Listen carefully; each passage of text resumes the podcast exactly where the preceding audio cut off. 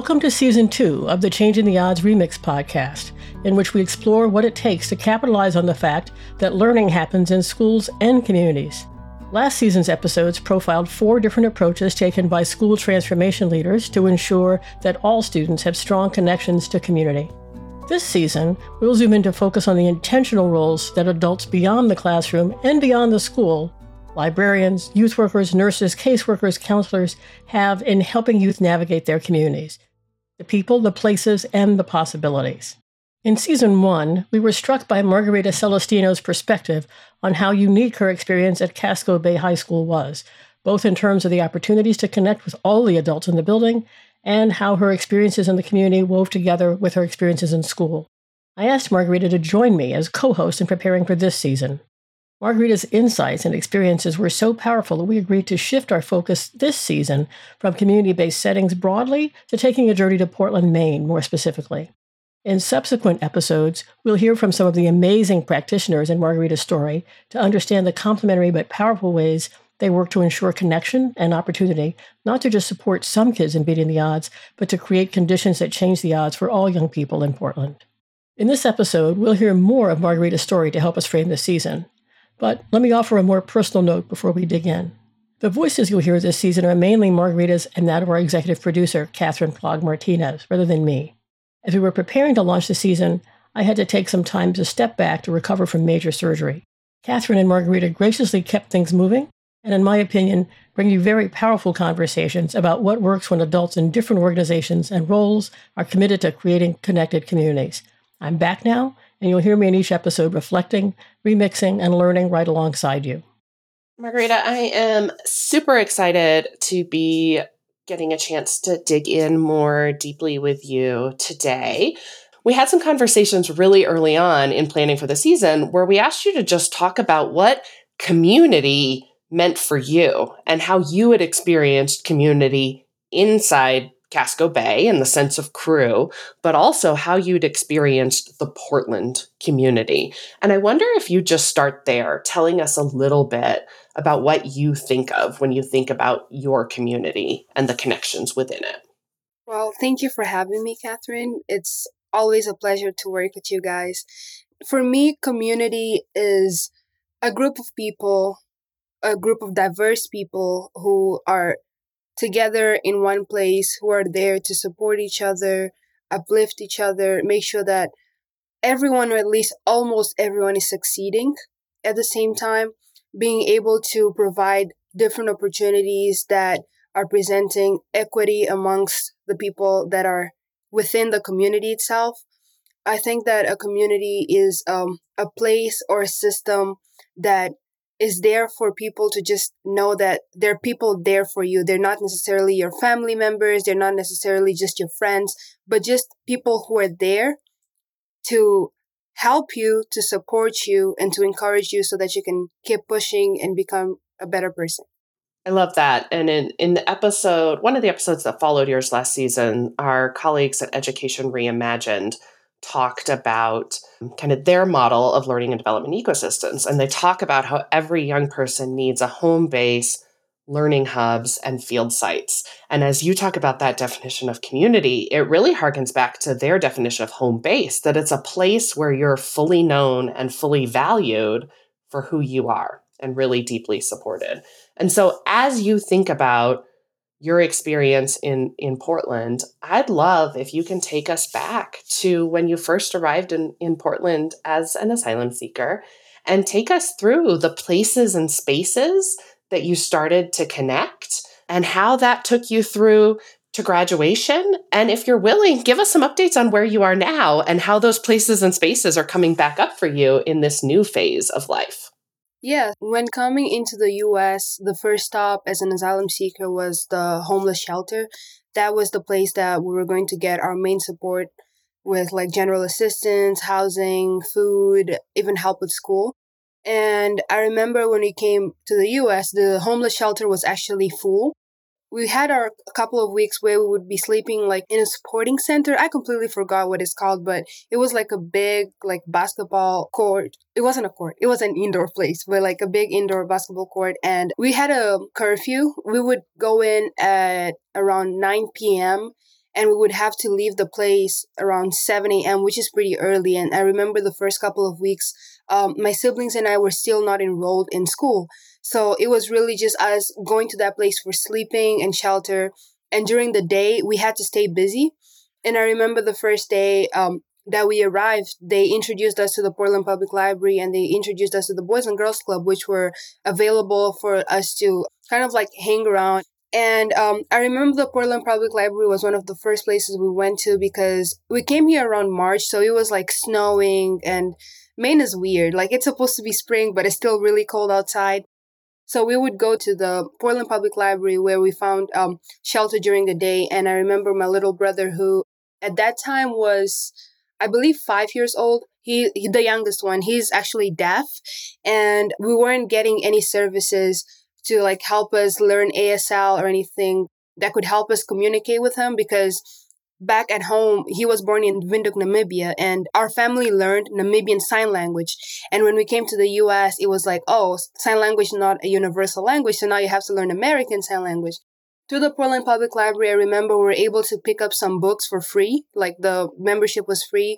We were able to sign out some sign language books for um, ASL, and that's how we were able to kind of like pick up the first signs before being introduced to uh, Portland Public Schools as a whole and we would just hang out at the library the whole day. That's where I got to meet um, Miss Blue. Like during my first days, I remember back then I loved reading like a lot. like I was a bookworm all the time, so I would go into the library just to get books. I wasn't really a video game person, but my little brothers would take advantage of the gaming, and I would go in with my little brother go to the sign language section in the books, get my own books, and we'll just hang out at the Boys and Girls Club if my mom had to like run any errands, she would drop us off and then do whatever she had to do, and we would just stay there.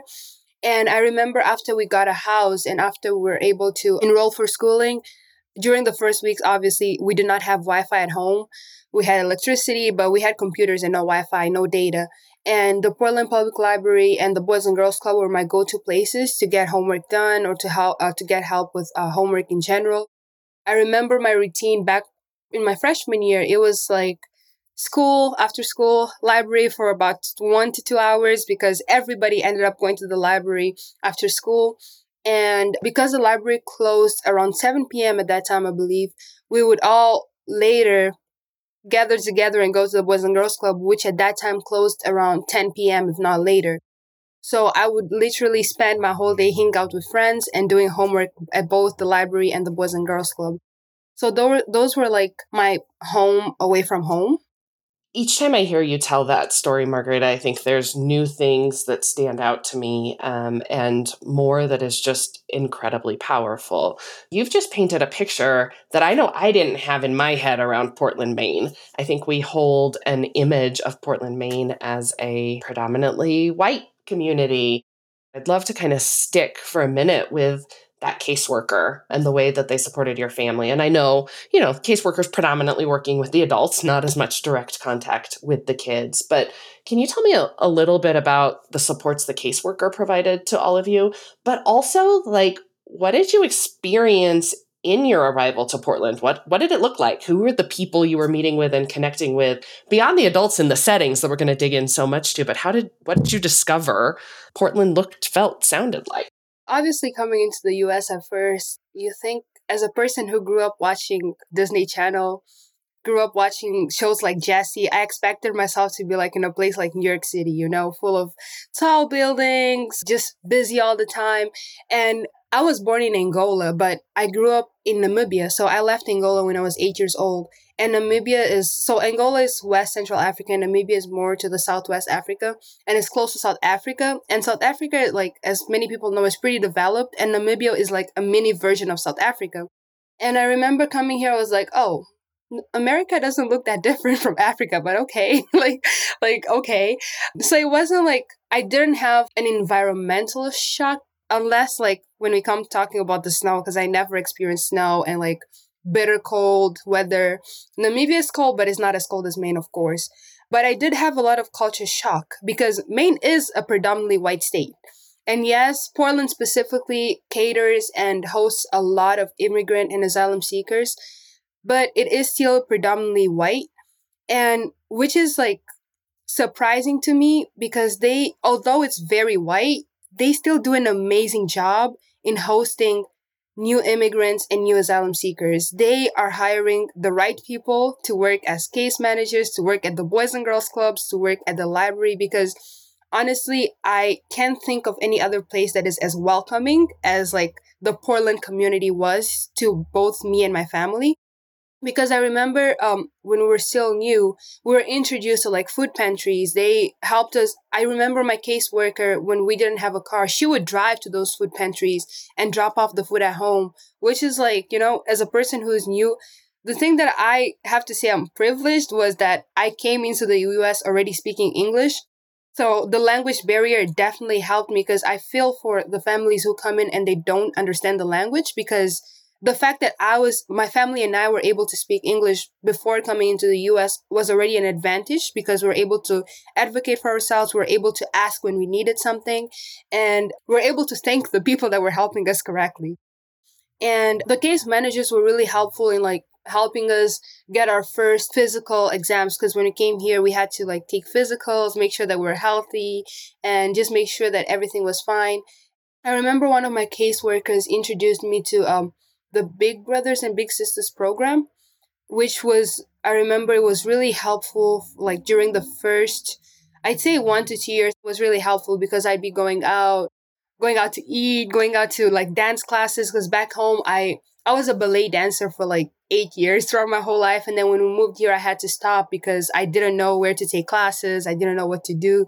And my parents didn't know where to take me. So she was able to introduce me to other types of dances like contemporary. She took me to like an Afro beats, like Afro house, African dance type of class too, which was really fun.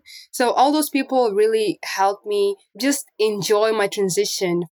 Again, so many things to pull out of that, Margarida. I think I hear something, I mean, in that in that question about the caseworker and the supports, right? Like certainly hearing from you, it was ebbs and flows and backs back and forths, right? But but clearly an understanding of what a family needs, what a parent needs, but the difference between what a teenager and a five year old needs. I want to kind of keep moving through that story and and talk more about the Boys and Girls Club. You just mentioned Erin. You mentioned Erin in in the first podcast episode. She sounds like an amazing human being, and we'll get the opportunity to hear from her in one of our episodes this season.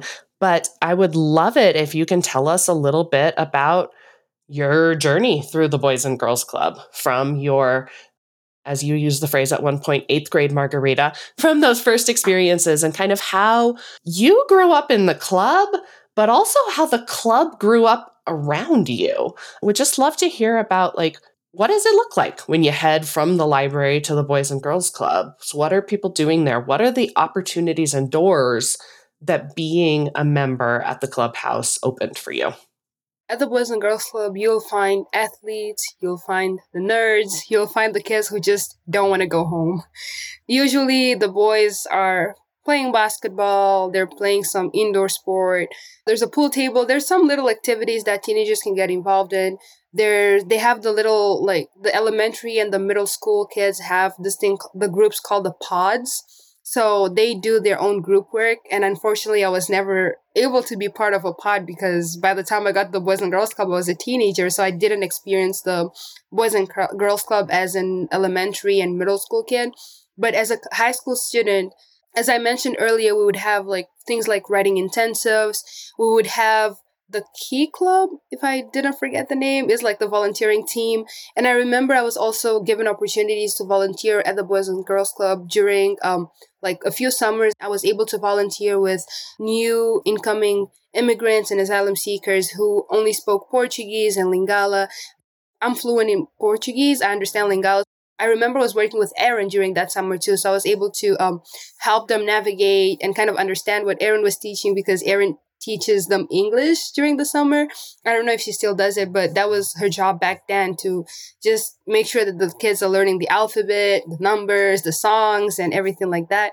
I was able to work with them, which was really fun because they were like learning so quick but it was it was just fun it was a good experience to see how fast kids can learn a language like just over the summer and it helped prepare the kids to go into the new school year with a bit of English, a bit of like experience with some friends too, because if the kids came during the spring or the summer, they're not really very included in the schools.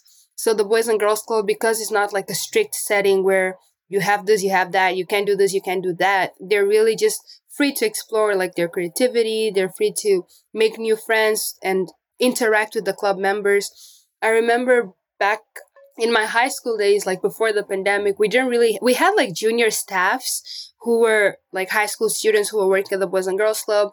But as time went by, the Boys and Girls Club is becoming even more diverse. Like they're hiring uh, like Boys and Girls Club alumni, they're hiring people that have grown up in the, at the Boys and Girls Club people who speak multiple languages. So now the families are able to come in and have someone who speaks their language without having a language barrier and wondering what's happening.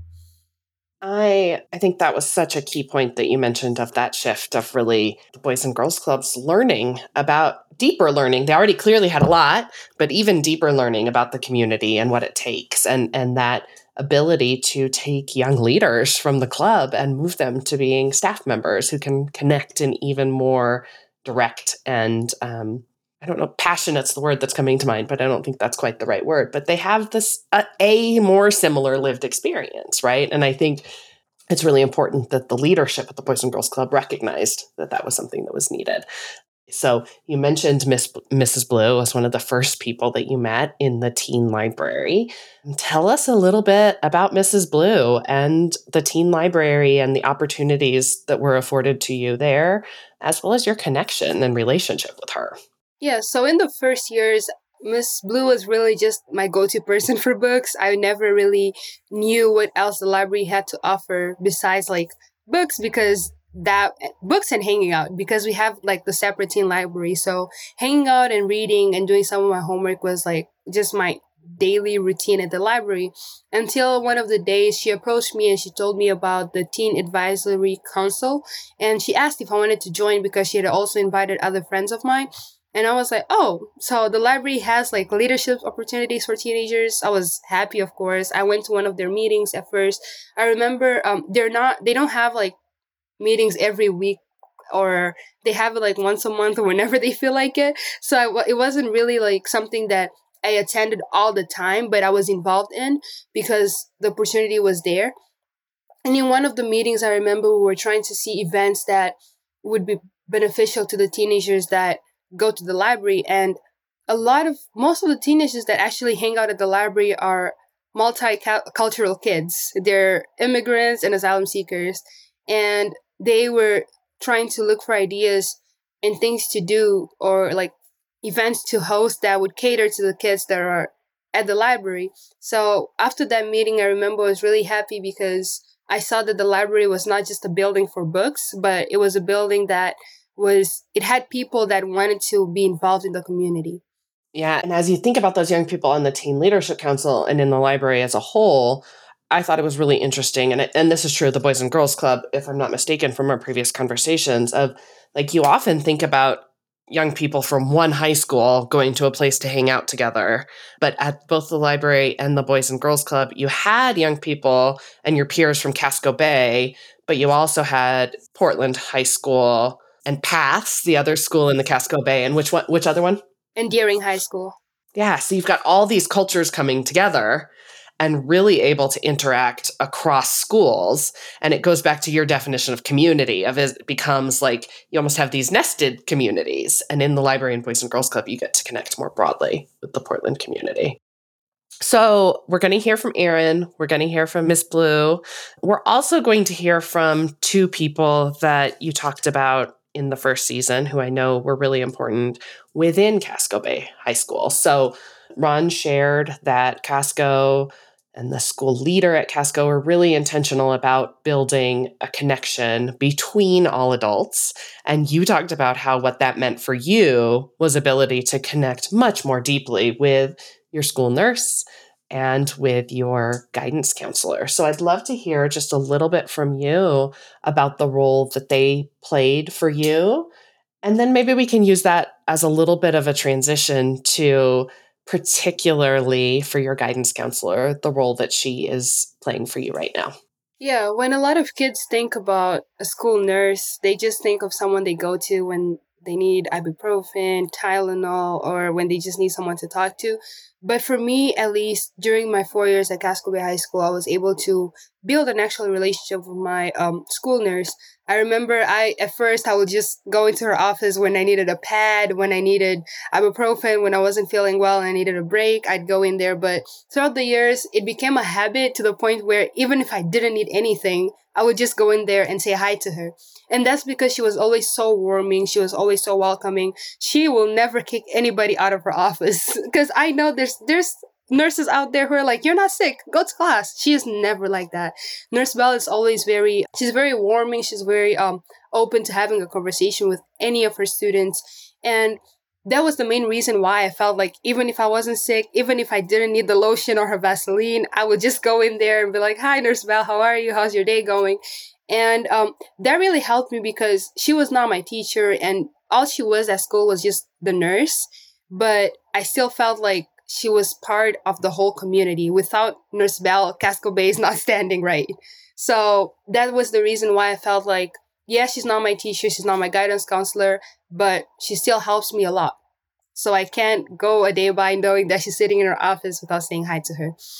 And my guidance counselor, um, Miss Doyle, I feel like she she really really helped me because I remember throughout my whole high school career the finances of financial circumstances when it comes to like college and universities and all that is like kind of the number one reasons why people go and don't go to schools. And being an asylum seeker who still hasn't had their hearing, that means that I don't qualify for FAFSA. So I knew that I would have a lot of challenges when it came to applying for college in general or applying for scholarships because I don't qualify for FAFSA and some scholarships do not like you're just not eligible if you don't have a green card or if you're not a citizen. So I remember my sophomore year of high school, I had a conversation with one of one of my other teachers who's called Ms. Har and Ms. Doyle. And um, I told them my situation, like this is what I'm going through right now. I know like it's still early, like in my years. I probably don't need to be thinking about college and whatnot, but finances is going to be a big thing for me. If I want to go into a good school, I will need the money, and I don't have the money and I don't qualify for the money that can be given to me. And um, I remember in the beginning, the summer before my senior year of high school, Miss Doyle nominated me for this national scholarship called QuestBridge. And I remember getting the email, it was during the summer. Like, which teacher's gonna reach out to their student during the summer? And I remember I saw the email, I was like, oh, maybe this is a scam. I don't think it's true. And when school started, Ms. Doyle asked me, Have you applied for QuestBridge? And I remember I told her, Oh, I saw the email, but I didn't start the application. And she helped me just make sure that pushing me that so that I could start the application. I remember going to see the stats on how many people get the application. I was like, yep, this is not for me. I'm not getting this. And um, Ms. Doyle was just continuously telling me, did you apply? Did you apply? And I'm, I'm like, yeah, I did. I did. And I remember I ended up giving that application last minute. And the only reason why I even gave it in or submitted was because Miss Doyle kept telling me, apply, apply, apply. So without her push, I wouldn't have applied. And um, I ended up becoming a finalist to the scholarship. And I ended up matching with Colgate University, which um, is uh, like a liberal arts school in Hamilton, New York. And matching with the school meant that I was getting a full four year, full ride to go at Colgate University. An amazing school, competitive, good education for free. I was like, wow. And all that, I give it to Miss Doyle because she was able to look for scholarships that were going to cater to my needs for scholarships that I was eligible for. Just her knowing my needs and hearing and actually doing something about it, I was grateful for what she did because I know a lot of friends that they will present their needs, they'll present what they want, and you know, they'll be heard, but nothing, no action is really going to be taken. So I am grateful that I had a guidance counselor who was there to listen and actually take her time and see what options were out there for me. The the through line between both of them, right, is they they took time to get to know Margarida and and not just academically, but for all of your potential and who you were as a human being and really gave you a safe place. And from that safe place, they pushed you to do more and to connect more. So, you are now on staff at Casco Bay working with ninth grade students, which is super cool. Always good to be able to connect back in that community in a really different way. I would love thinking back now on your own experience, but also now working with the ninth graders and being on the, the adult crew side of Casco Bay. Do you think that what's possible at Casco Bay is possible anywhere in Portland or across the country? And do you think the experiences you had in Portland as a whole are possible across the country?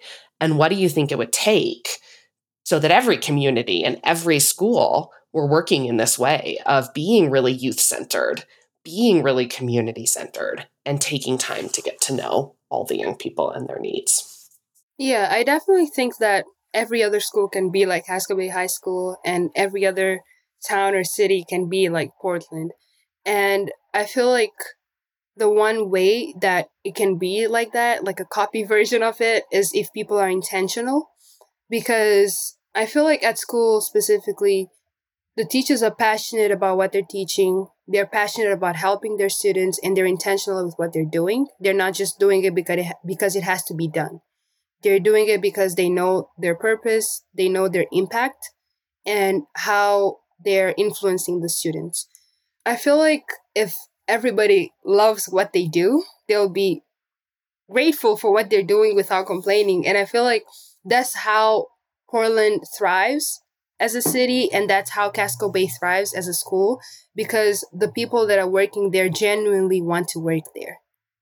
And if, you know, it can be seen, like the teachers love their students. They will do anything to support their students, whether it is with their academics or just like life goals in general. I know at least Casco Bay High School doesn't have like an official group of alumni that are just like checking on each other and all that. But if you are an alumni and you go back to Casco Bay and you ask for help, whether you need a job, whether you need a house, whether you need help with college, the teachers are there. I have friends who are still getting their papers peer edited by students that are going to Casco or just teachers themselves offer that, hey, if you need a peer editor, send that email and I will edit your paper for you and you'll be fine. So it's not like once you're part of the community and you leave, you can't come back and join and be part of it just like you were before. Because I remember last semester when I was at Colgate University, uh, yes, I was away from home, I was away from school, I didn't really talk to anybody anymore. And after transferring out and coming back home, it didn't feel like I ever left because everything just fell back into place. Even though I graduated, I'm not a student anymore. I was still like welcomed and people showed that they appreciate that I'm there.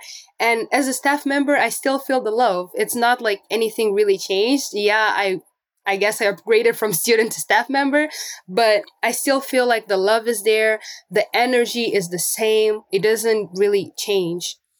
It's so good that the saying of you can't come back home again is definitely not true in Portland or Casco Bay. The, the doors are always open, the relationships are always there. And I think folks will hear this season that same mentality is in place at the Boys and Girls Clubs and at the library. So while we could keep going, Margarida, I think that folks are going to get to hear more of your story in our conversations over the coming weeks and the coming episodes. So thank you again for inviting us into your life and your community. And thank you for giving us this overview to really help shape, shape and frame the season. Thank you for having me. As I've spent time with Karen and Katherine working on this season, we've had lots of discussions about whether my experiences in Portland were about me beating the odds or whether there were systems in place to change the odds. When I was first asked that question, I was unsure. But as Katherine and I talked with so many of the adults that made a difference in my experience, I came to recognize that even though not all my peers had the exact same experience as I did, the community in Portland is focused on working together to ensure that all young people have access to people who will support them, places where they feel safe and connected, and possibilities to explore new opportunities and reach their full potential. As you listen to today's episode, what stood out to you about my experiences in Portland? How are they similar or different than the young person would experience in your community? As we launch into the upcoming episodes, I encourage you to think not just about every setting and adult we talk to as individuals, but how they represent a broader base of youth serving organizations, community institutions, and the hidden half of adults in schools. Join us next week as we begin our journey through Portland, Maine, and hear from Erin Geiwer from the Boys and Girls Clubs of Southern Maine. As always, visit us at changingtheoddsremix.com and follow us on social media to join the conversation about the power of community in learning and development ecosystems.